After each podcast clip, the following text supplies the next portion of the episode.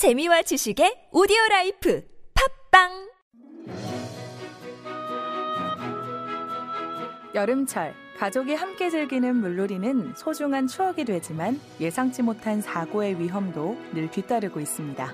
물놀이 사고를 예방하기 위해서는 먼저 준비 운동을 꼭 하고 구명조끼를 입은 후 심장에서 먼 곳부터 물에 들어가는 것이 좋습니다. 음주 후 수영이나 자신의 수영 실력을 과신하는 것, 얕은 물이라도 어린이를 혼자 두는 것은 매우 위험합니다. 모두의 안전을 지키는 이런 작은 실천이 우리의 행복도 함께 지켜줍니다. 안전한 나라 행복한 국민 행정안전부에서 알려드렸습니다. 배우 손호준입니다. 이번에 숙취 해소제의 혁명 주석 혁명 플러스의 광고 모델이 됐는데요. 새로운 광고로 찾아뵙게 돼서 저 또한 너무 기쁩니다. 요즘 입소문으로 효과가 입증된 요 녀석 주석 혁명 플러스 저를 많이 사랑해 주시는 만큼 많은 사랑과 관심 부탁드립니다. 감사합니다. 숙취 해소의 혁명, 주석 혁명 플러스. 온라인에서 구입할 수 있습니다. 술 마시기 전 물과 함께 꿀꺽. 아셨죠?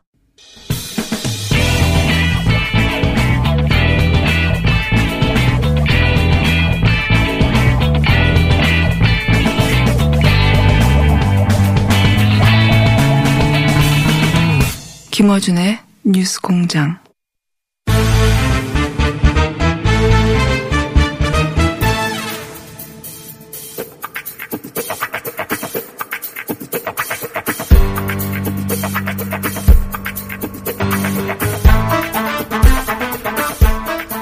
박지원 의원 정치구단 나오셨습니다. 안녕하십니까?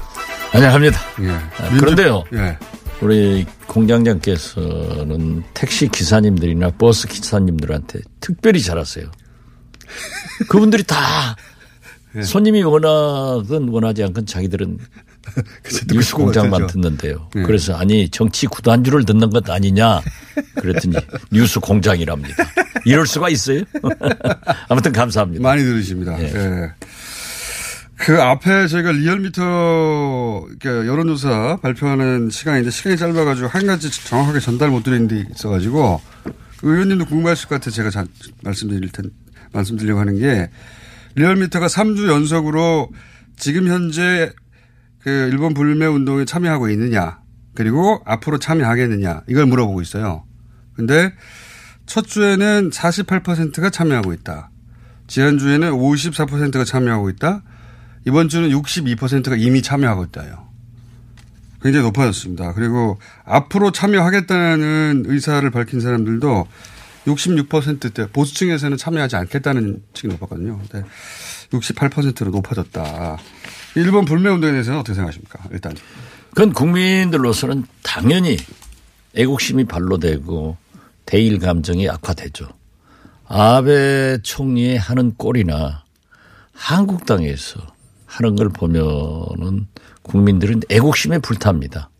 그래서 저는 자발적으로 일어나는 불매 운동에 대해서는 그대로 두고 그러나 정부가 이러한 일에 앞장서서는 안 된다 하는 말씀을 그렇죠. 드립니다. 이건 자발적입니다. 그런데. 정부에서 불매운동을 해달라고 한 적은 한 번도 없죠. 예, 없습니다. 네. 예. 어, 우리 국민이 굉장히 훌륭한 국민이에요.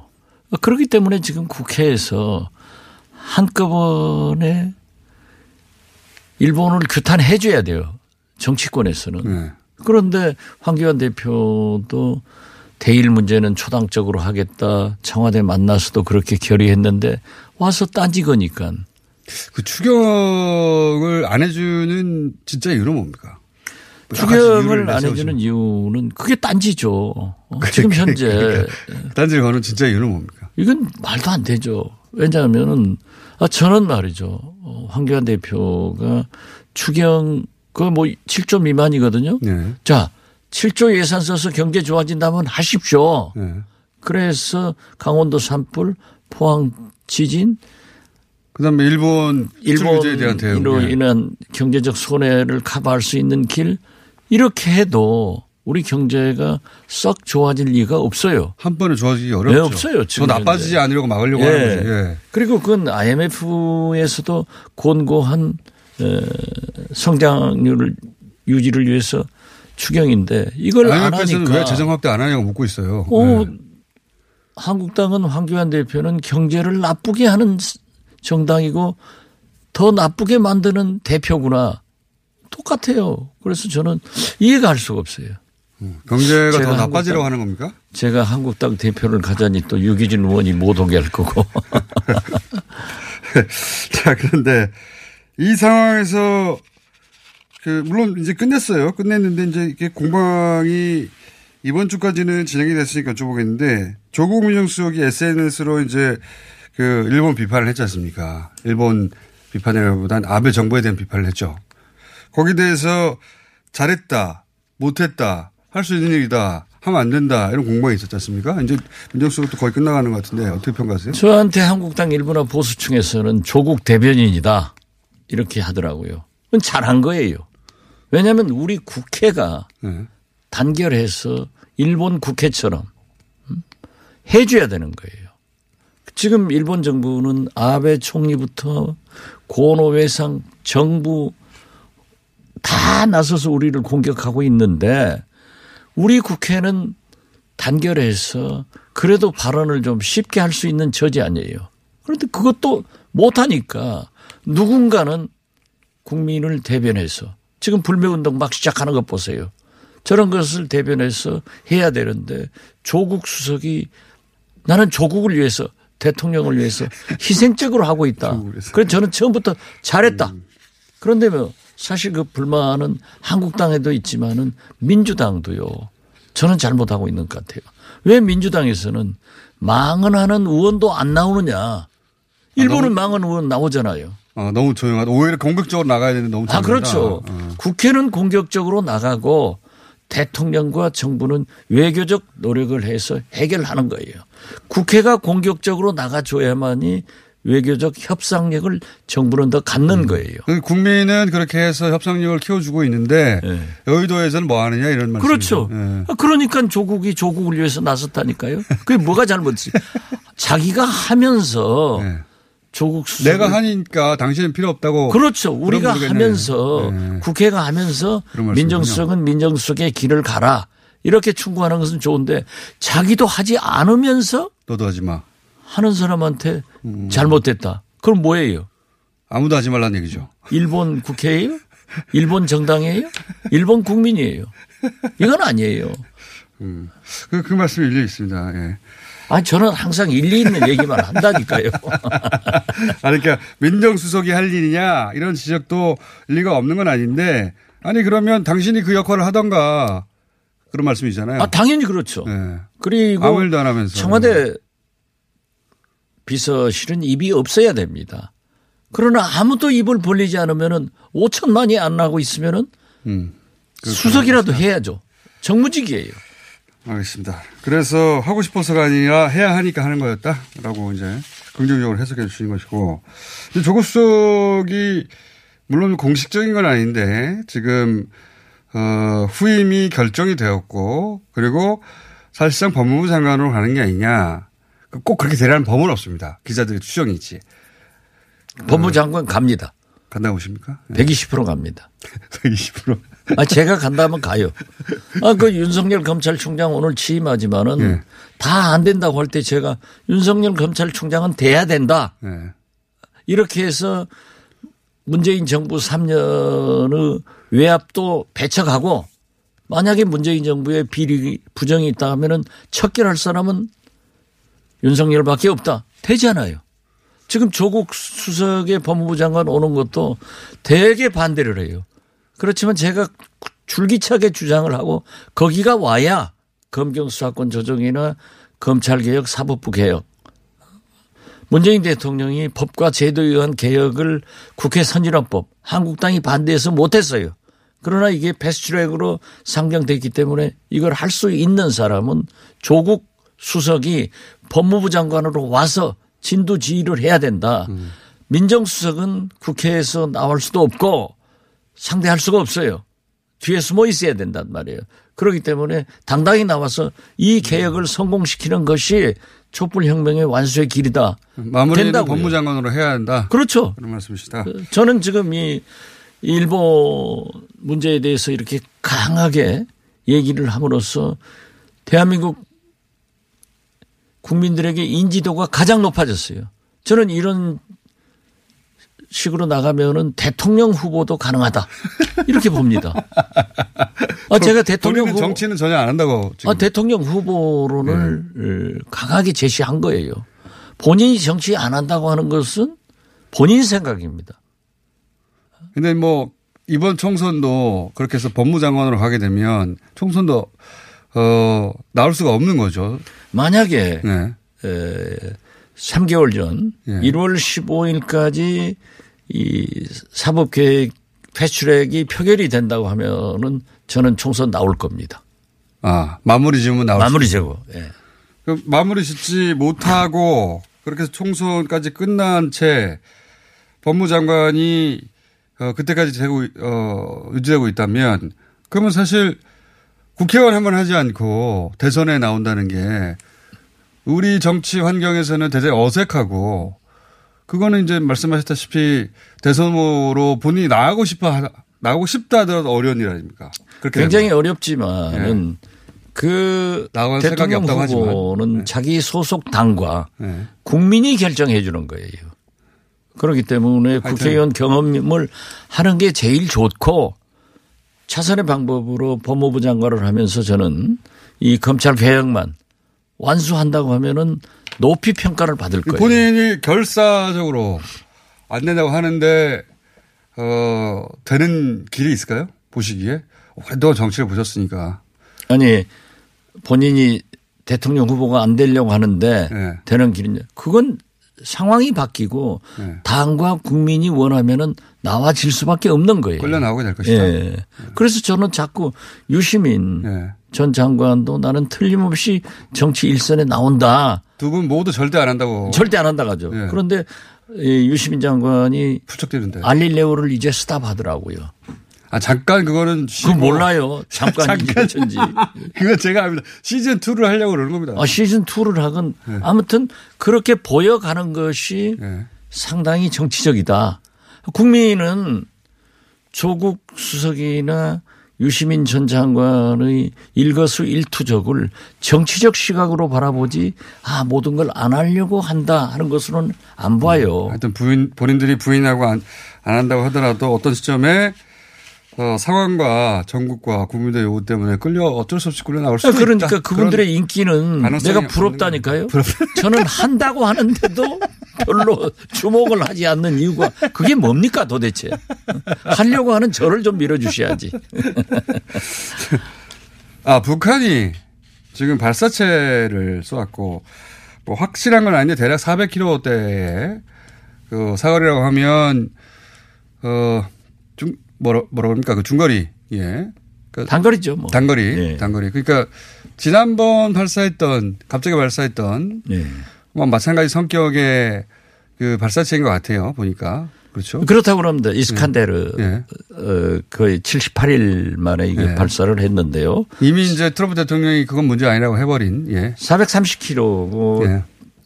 이 자기들 영해에 떨어졌기 때문에 예. 똑같죠, 안보리 사실은. 제재는 받지 않습니다. 예. 성격상 똑같은데. 그렇지만은 에, 지금 현재 북한이 두 발의 발사체를 발사한 것, 예. 또쌀 5만 톤을 예. 못 받겠다, 예. 안 받는다 예. 하라고 나온 것. 더 중요한 것은 이번 8월 13일 예. 뱅콕에서 열리는 ARF 예. 아시아 안보 네. 회의에 리용호 외상이 참가하기로 했는데 지금 참가하지 않겠다라는 예. 소식이 들려오고 있어요. 음. 이렇게 보면은 최근 북한이 이 한미 군사 훈련에 대해서 미국에 상당한 불만을 표시하는 것 같아요. 예. 그래서 어떻게 됐든 또 여기에다 플러스해서 SLBM 예. 세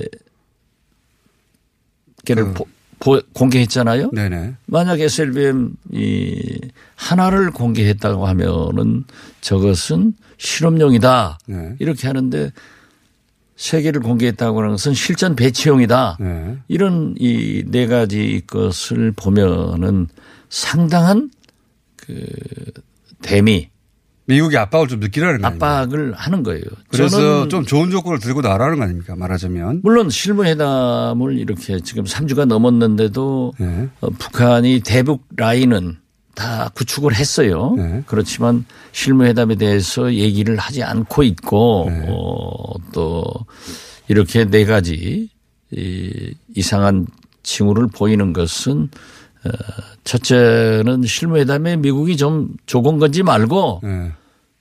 좀 좋은 거 들고 것 와라. 가져, 가지고 네. 나와라. 미국이 그리고 더, 더 양보해라. 예, 한미 군사훈련 좀 하지 마라. 한미 군사훈련을 하면은 북한이 굉장한 부담을 느껴요. 어, 그렇기 때문에 그 부담을 설명할 수는 없지만은 좀 간접적으로 표시하는 거기 때문에 저는 그렇게 생각합니다.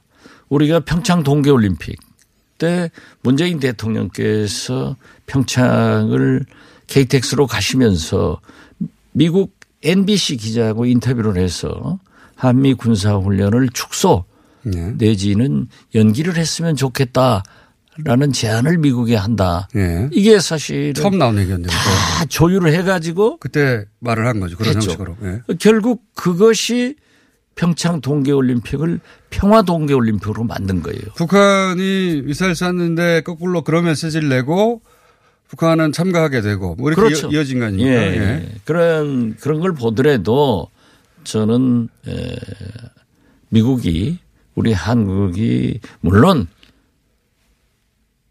전쟁을 억제하고 평화를 대비해서 군사훈련을 하는 것도 중요하지만은 지금 평화로 가는 길을 이 북한이 더 나오겠다고 하는 거기 때문에 군사 훈련을 축소해서 어, 이번에 하는 것이 네. 좋다.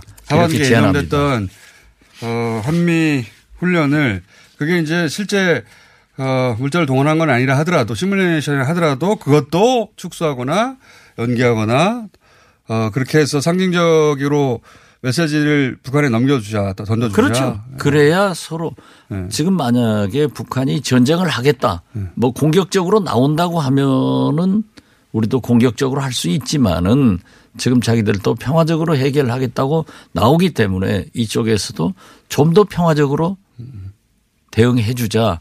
그렇게 저는 제안합니다. 미사일은 어, 하노이 때처럼 우리 쉽게 보지 말고 네. 어, 대화를 할 때 처음부터 좋은 거 좀 들고 나와라. 안 그러면 우리 계속 괴롭힐 수 있다 이런 거 아닙니까? 그렇죠. 예. 그러면서도 그 선은 넘어가지 않고 예. 영해에 떨어지게 만들고. 하여튼 김정은 외교가 예. 깜짝깜짝 놀릴 때가 있어요. 어. 그러니까요. 뜸하다가 한 번씩 딱 네. 잊지 마 하고 던져주는. 그렇죠. 예. 그런 차원이다. 그리고 사실 북한이 그거 말고 할 게 없어요. 뭘 할 게 있겠어요. 지금 자기들이 경제 보복을 하겠어요. 그러니까요. 미국이 막 경제 보복하고 압도적인 그 화력으로 누르고 국제적으로 그 유통되는 모든 언론을 좌지우지할 수 있는데 미국, 북한은 할 수 있는 게 없지 않습니까? 그러다 희귀 광물질을 네. 중국에 수출 안 할 수는 있겠죠. 그렇지만 안 하면 안 돼요. 또 중국이기 때문에. 그러니까요. 그거는 자해적인 것이고.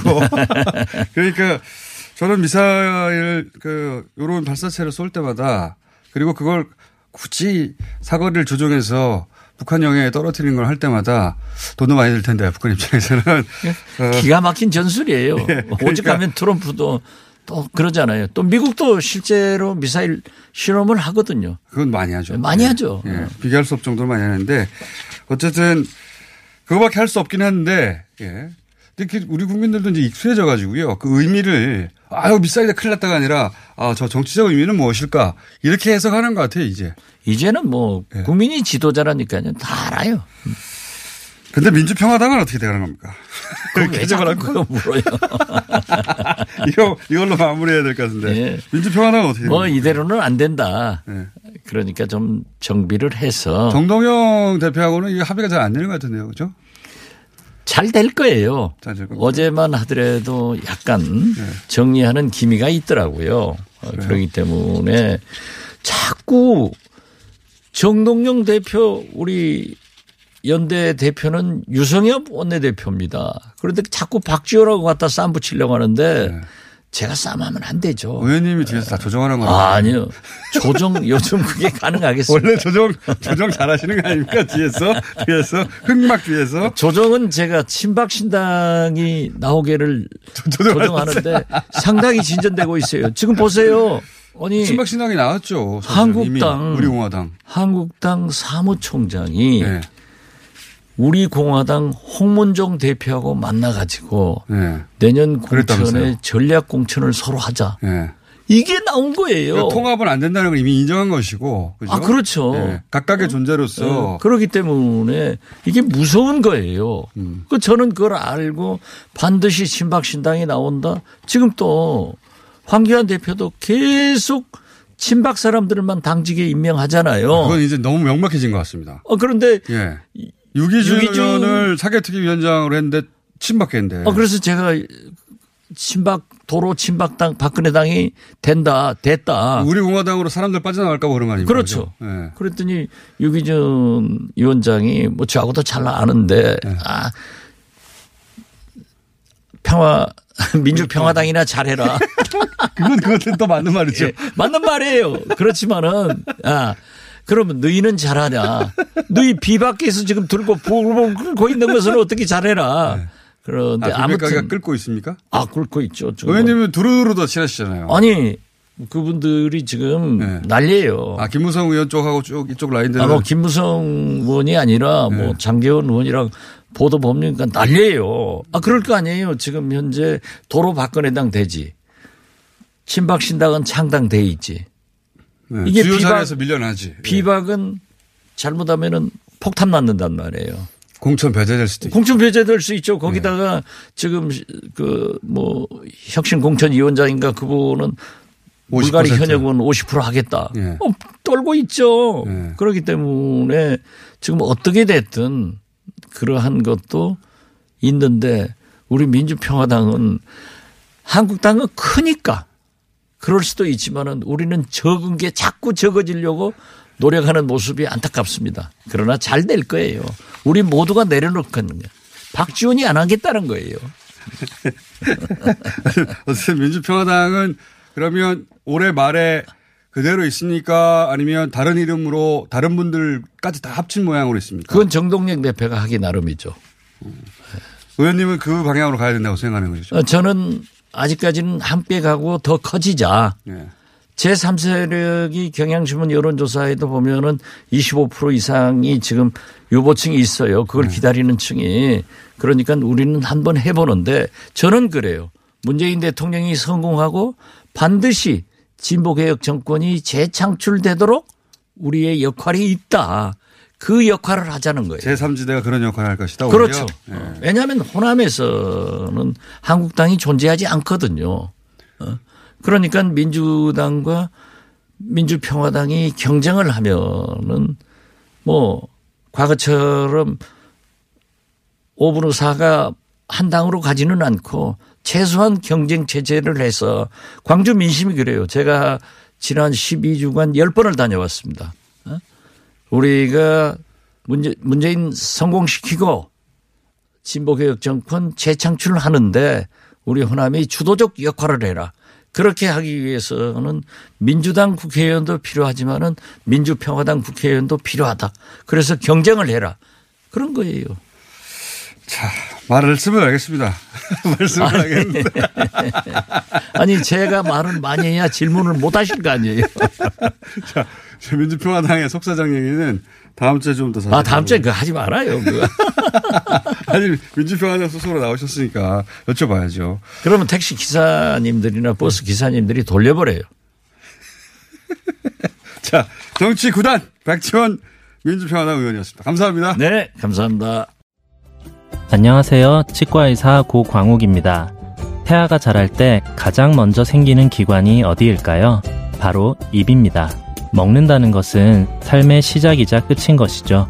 100세 시대인 요즘은 치아를 100년 가까이 사용합니다. 그럼 어떻게 해야 치아를 100년 동안 건강하게 관리할 수 있을까요? 바로 올바른 칫솔질과 정기적인 스케일링입니다. 가까운 치과를 방문하시면 치과의사 선생님께 올바른 칫솔질을 배울 수 있습니다. 그리고 1년마다 건강보험 적용이 되는 스케일링 치료 놓치지 마세요. 이 캠페인은 유리치과협회와 함께합니다.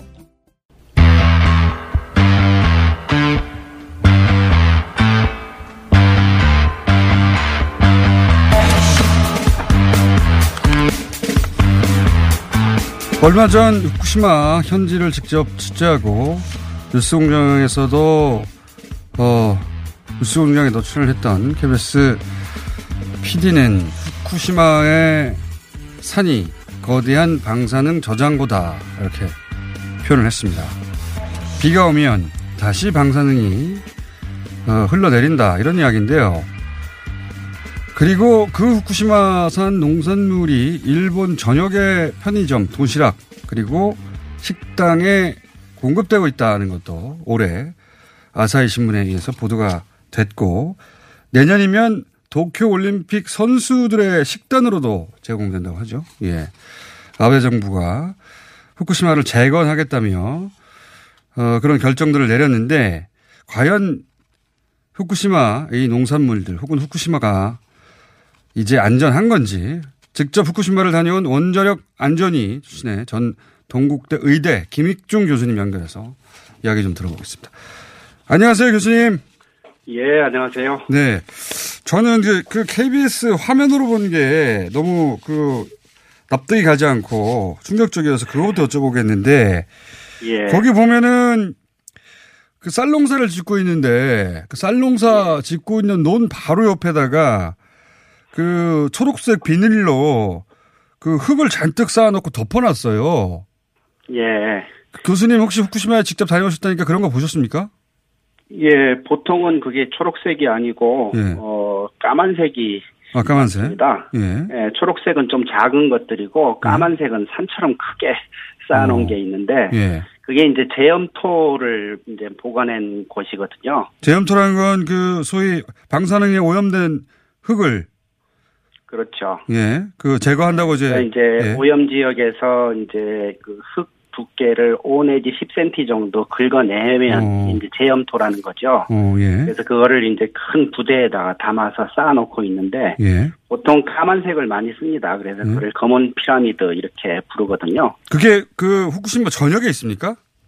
예, 곳곳에 쌓아놨습니다. 음, 그러니까 화면에 나온 그 반만 그런 게 아니라 시- 지- 실제 가보면 곳곳에 쌓아놨다는 거죠, 그게? 예, 예, 곳곳에 쌓아놨고 그 다음에 집이나 이런 데서 나오는 마당 같은 데서 나오는 오염토들은 어디를 가져가질 않고 예. 그냥 집 마당에 한 구석에 이렇게 어. 놔뒀어요. 그래서 제 느낌으로는 후쿠시마 시에서는 한 두 집 건너 하나씩 이렇게 있는 것 같던데요. 어, 그러면 그렇게 그렇게 제염토를 바로 옆에 쌓아놓는데 어떤 데는 집에, 어떤 데는 그 쌀농사는 바로 옆에 그 옆에서 쌀농사 지으면 됩니까, 교수님? 쌀농사 지으면 이제 방사능이 나오죠. 오염돼 그렇죠. 있는데 예. 기준치 이하니까 예. 어, 그냥 그 생산하고 유통시키고 하고 있습니다. 그 나오는 거는 그 방사능에 오염되고 오염되는 건 사실인데 그걸 일본 정부는 기준치 이하다라는 이유로 유통을 시키는 거죠. 그렇죠. 어. 그 원전 사고 나고 난 다음에 제 기억으로 한 3년 정도는 농사를 금지시켰는데 예. 그 다음에 그 다음부터는 이렇게 쌀 농사를 허용을 하고 유통을 시키고 그러고 있습니다. 그러면 그렇게 오염이 되긴 했으나 기준치 이하라고 하면 그 상관이 없는 겁니까? 그 전문가 입장에서 보시기에? 상관이 없긴요. 방사능에 오염된 음식을 먹는 건데 어떻게 상관이 없겠습니까? 그러니까 저도 그게 이해 안 가요. 그 의학적으로 예. 방사능의 안전 기준치는 제로다 이렇게 이해하시면 아, 그러겠죠. 안전 기준치는 제로해야겠죠. 예, 없어야 돼요. 예. 우리나라 쌀은 세슘이 안 나오거든요. 제로거든요. 아, 우리나라 쌀은 당연히 제- 제로인데 예. 일본의 이런 유통되는 쌀을 해보면 세슘이 나오는데 그게 어쨌든 기준치 이하지 않냐라고 주장하는 거군요, 말하자면. 예, 그렇습니다. 아. 그리고 그것은 의사이신 전문가가 볼 때는 그거는 당연히 문제인데 왜 문제가 아니라고 거짓말을 하느냐 이런 거 아닙니까? 하여튼 뭐 그 전 세계적으로 음식 기준치가 정해져 있는데 예. 제가 평가하기로는 그 기준치가 너무 높아요. 어허. 그러니까 지금 원전 사고 난 후쿠시마에서도 기준치 이하가 나온단 말이에요. 예. 그러면 어디서 기준치 이상이 나오겠습니까? 그러네요. 어. 위반이 불가능할 정도로 높아요. 전 세계적으로 그 계산법이 조금 이렇게 문제가 있는데 예. 에, 어찌 됐건 뭐 너무 음식 기준치가 높게 돼 있다라고 저는 음. 생각합니다. 자, 그러면은 안 나와야 그 기준치가 있다 하더라도 안 나오는 게 정상이고 우리나라 쌀에서는 안 나오는데 일본의 후쿠시마 산 쌀에서는 나온다. 근데 그걸 기준치 이하라는 이유로 유통을 시킨다. 예. 근데 이런 문제 제기는 그럼 기준치 이하지만 안 나와야 할 방사능 물질이 나오면 그 사실을 정확하게 알면 사람들이 불안해할 거지 않습니까? 이런 사실을 일본 내의 전문가들은 지적하지 않나요? 일본 국민들이 다 알죠. 아, 아는데 압니다. 문제가 없다고 생각하는 겁니까? 근데 달리 방법이 없어요. 농산물이 대부분이 나오니까 예. 에, 그럼 뭐 안 먹든지 수입품만 먹든지 하는 수밖에 없는데 예. 그럼 불가능하지 않습니까? 아하. 그러니까 오염 원전 사고가 나버리면 오염된 음식을 먹을 수밖에 없어요. 음.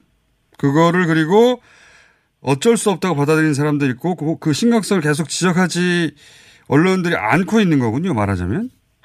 아니 지적을 한다고 해도 생각해 보십시오. 8년 동안 꾸준히 지적을 하는 게 누구한테 먹히겠습니까? 내가 이제 후쿠시마를 몇 번 갔었는데 거기 있는 의사들하고 만나 보면 예, 예. 어, 원전 사고, 방사능 이런 단어들은 달리 방법도 없고 예. 얘기하고 있으면 기분 나쁘고 아하. 그러니까 거의 금기어가 돼 있다 이런 어. 얘기를 하더라고요. 근데 그건 이해가 돼요. 예. 예, 땅이 오염돼서 농산물이 거의 다 오염이 돼 있는 상황인데 그 네, 얘기 네. 하면 뭐 하냐. 어. 해결책도 없는데. 예. 예. 음. 그런 우리는 뭐 안 가면 되니까 음, 방법이 우리는 있지만 일본 사람들은 방법이 없죠. 음, 자포자기 심정도 깔려 있고 정부 예. 아베 정부도 그거를 그런 보도가 되는 걸 굉장히 싫어하겠죠. 예. 예, 그렇겠죠. 예. 그럼에도 불구하고 일본 사회에 어떤 이걸 문제 제기하는 의사들은 분명히 있을 텐데 그 공동 발표도 하신 걸로 아는데 어떤 내용이었습니까? 어, 이제 제일 중요한 게 원전 사고 난 다음에 피해 정도에 대해서 어, 일본 정부가 예. 조사를 하고 발표를 하고 해야 되거든요. 예, 예. 우리 왜 사고 나는 사망자 몇 명, 뭐 그렇죠. 중상자 몇 명 발표하지 않습니까? 그렇죠, 그렇죠. 근데 그게 없어요. 아, 그게 없어요? 그러니까 이 원전 사고 때문에 몇 명이 죽었는지 어떤 병이 얼마나 늘었는지 이거를 정부 차원에서 조사를 해야 되지 않습니까? 원래 역학 조사 하지 않습니까? 이렇게 큰 사고가 나면? 안 해요. 그게 제일 큰 문제인 것 같아요. 아, 그러니까 어, 원전 사고. 방사능 때문에 몇 명 죽었는지 알고 싶으니까 예. 후쿠시마 의사 한 분이 이런 노력을 했더라고요. 정부가 발표하고 조사하고 하질 않으니 어. 자기가 직접 조사하겠다. 예. 그래가지고 어떤 방법으로 조사했어? 그랬더니 신문에 부고란을 매일매일 아. 조사를 해서 몇 년치를 쭉 모았답니다. 정부가 발표를 안 하니까 예, 그래가지고 그거 내용을 발표를 하더라고요. 그러니까 젊은 사람들 사망자 수가 어, 원전 사고 이후에 많이 늘었다. 그런 어. 얘기를 이제 자기가 낸 통계를 가지고 하더라고요. 그러니까 그건 사실 정확할 수가 없지 않습니까? 정할 수가 없죠. 아무리 일본이 규모도 지역지가 발달했다 하더라도 예. 그래서 음. 그런 일을 정부가 해야 되는데 지금 일본 정부가 하고 있는 역학조사는 딱 한 가지입니다. 후쿠시마 현에서 18세 미만 어린이에서 갑상선암 예. 요것만 조사하거든요. 그 의미가 있습니까? 이렇게 조사해 보니까 수십 배가 늘었어요. 그것도 수십 배가 늘었어요? 예, 오. 그럼 갑상선암이 수십 배가 늘었으면 다른 암도 늘지 않았겠냐 라는 어. 게 일본 의사들의 생각이죠. 18세 미만의 갑상선 암이 수십 배 늘었다는 건 의학적으로 유의미한 것이죠.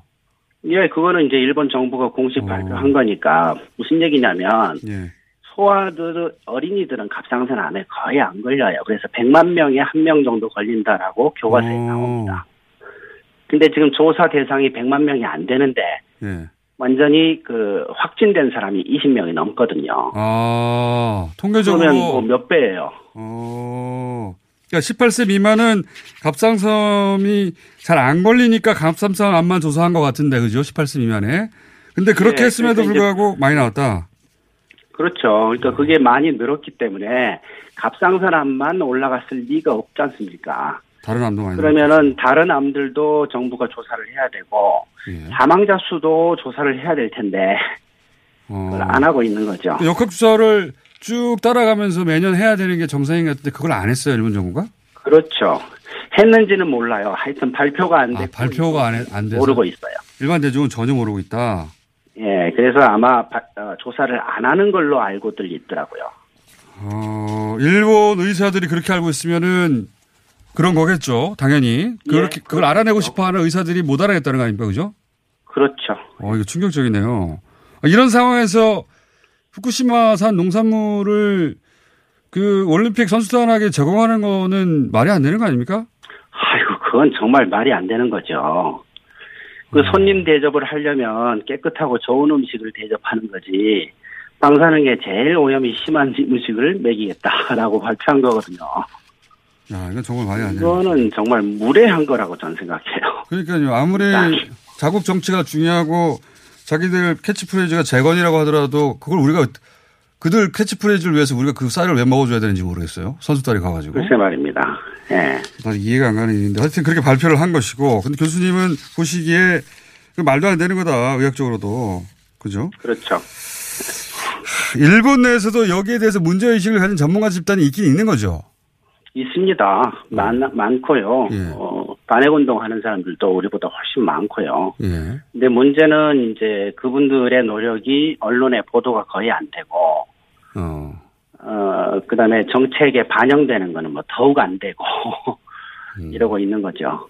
그 이후에 뭐 사망자나 역학조사 자체가 발표가 안 된다고 하니까 일본 정부가 지금 완전히 덮고 있는 거네요. 이 후시마 관련해서는 그죠? 예, 그렇게 봐야 됩니다. 근데, 어, 어떻게 생각해 보면 안 덮을 수도 없을 것 같아요. 방법이 없으니까 해결을. 안 덮으면 어떡하겠어요. 그래서 일본산 농산물 절반 정도를 버려요? 그렇죠. 불가능하죠. 예. 그거는 이해하자면 그럼 어, 그렇게 이해할 수는 있긴 한데 그렇다고 그걸 우리가 선수단이 가서 먹는다든가 또는 우리가 그걸 모른 채 어, 알고 먹으면 또 모르겠는데 편의점에 가서 김밥으로 먹는다든가 이거는 우리가 받아들이기 어렵죠. 예.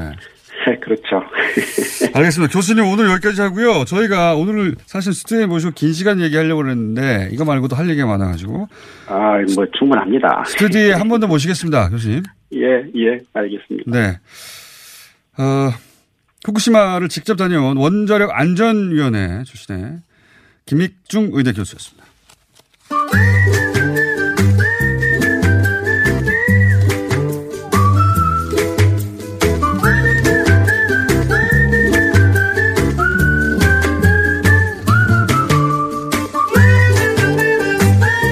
칠분 남았네요. 김진희 박사님 나오셨습니다. 네, 안녕하세요.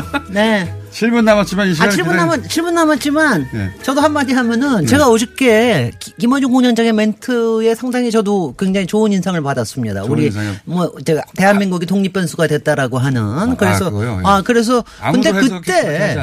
아니, 아무도 해석하지는 않지는 않고, 뭐, 그런데, 그때 제가 뭐가 떠올렸냐 하면은, 전몽준 장군이 떠올랐어. 네. 전몽준? 녹두 장군, 동학운동에. 전몽준 잡혀가는 사진밖에 못 봤는데. 근데 아니 최근에 드라마가 잡혀가. 최근에 드라마가 있습니다. 최근에 네. 드라, 아니 그 드라마가 한 달 전쯤에 끝났는데 저는 이제 나중에 지금 여러 번 잡혀갔어요. 있는데. 저도 그랬어. 아, 그래서.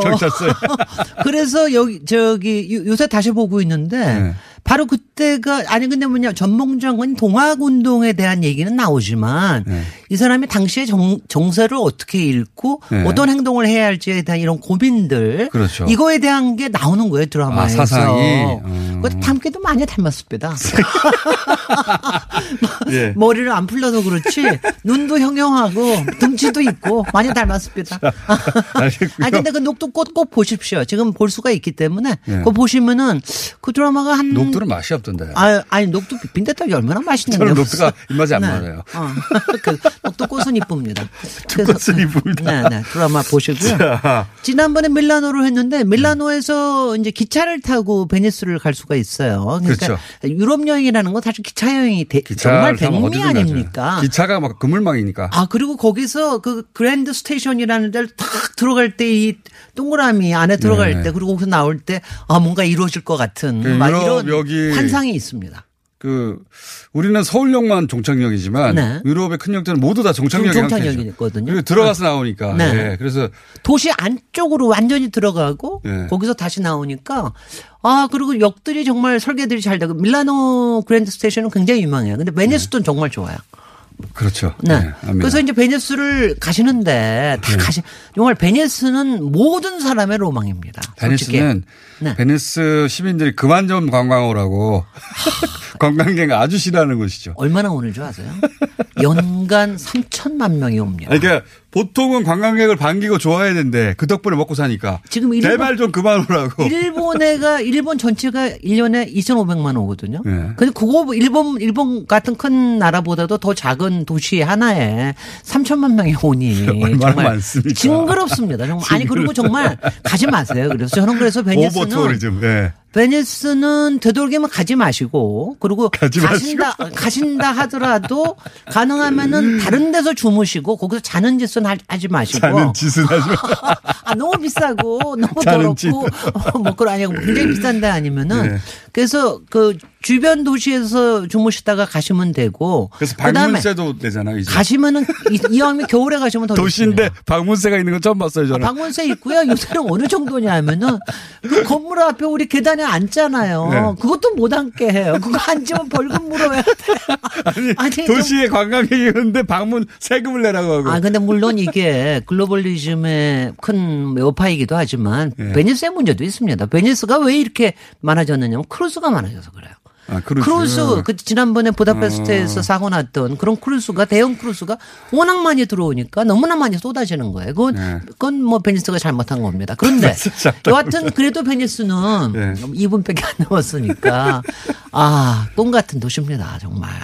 그러니까 그 다른 어떤 곳에서 느낄 수 없는 느낄 예. 수가 없어요. 그러니까 이게 독특한 어, 내가 꿈속에 들어왔나 이런 느낌이 들 정도로 꿈결 같은 그러니까 도시. 도시 자체도 예쁘잖아요. 사실은 굉장히. 그리고 정말 예. 한, 한 거의 800년 전이요. 800년 광장도 전에. 멋지고 그 조그만 도시에. 그러니까 이- 이게 나무 말뚝 위에 세워졌다는 도시라는 게 얼마나 웃기는 일이에요. 저는 네. 아니 우리 우리가 특히 건축 적으로는 정말 웃기고 열심히 연구하고 그럽니다.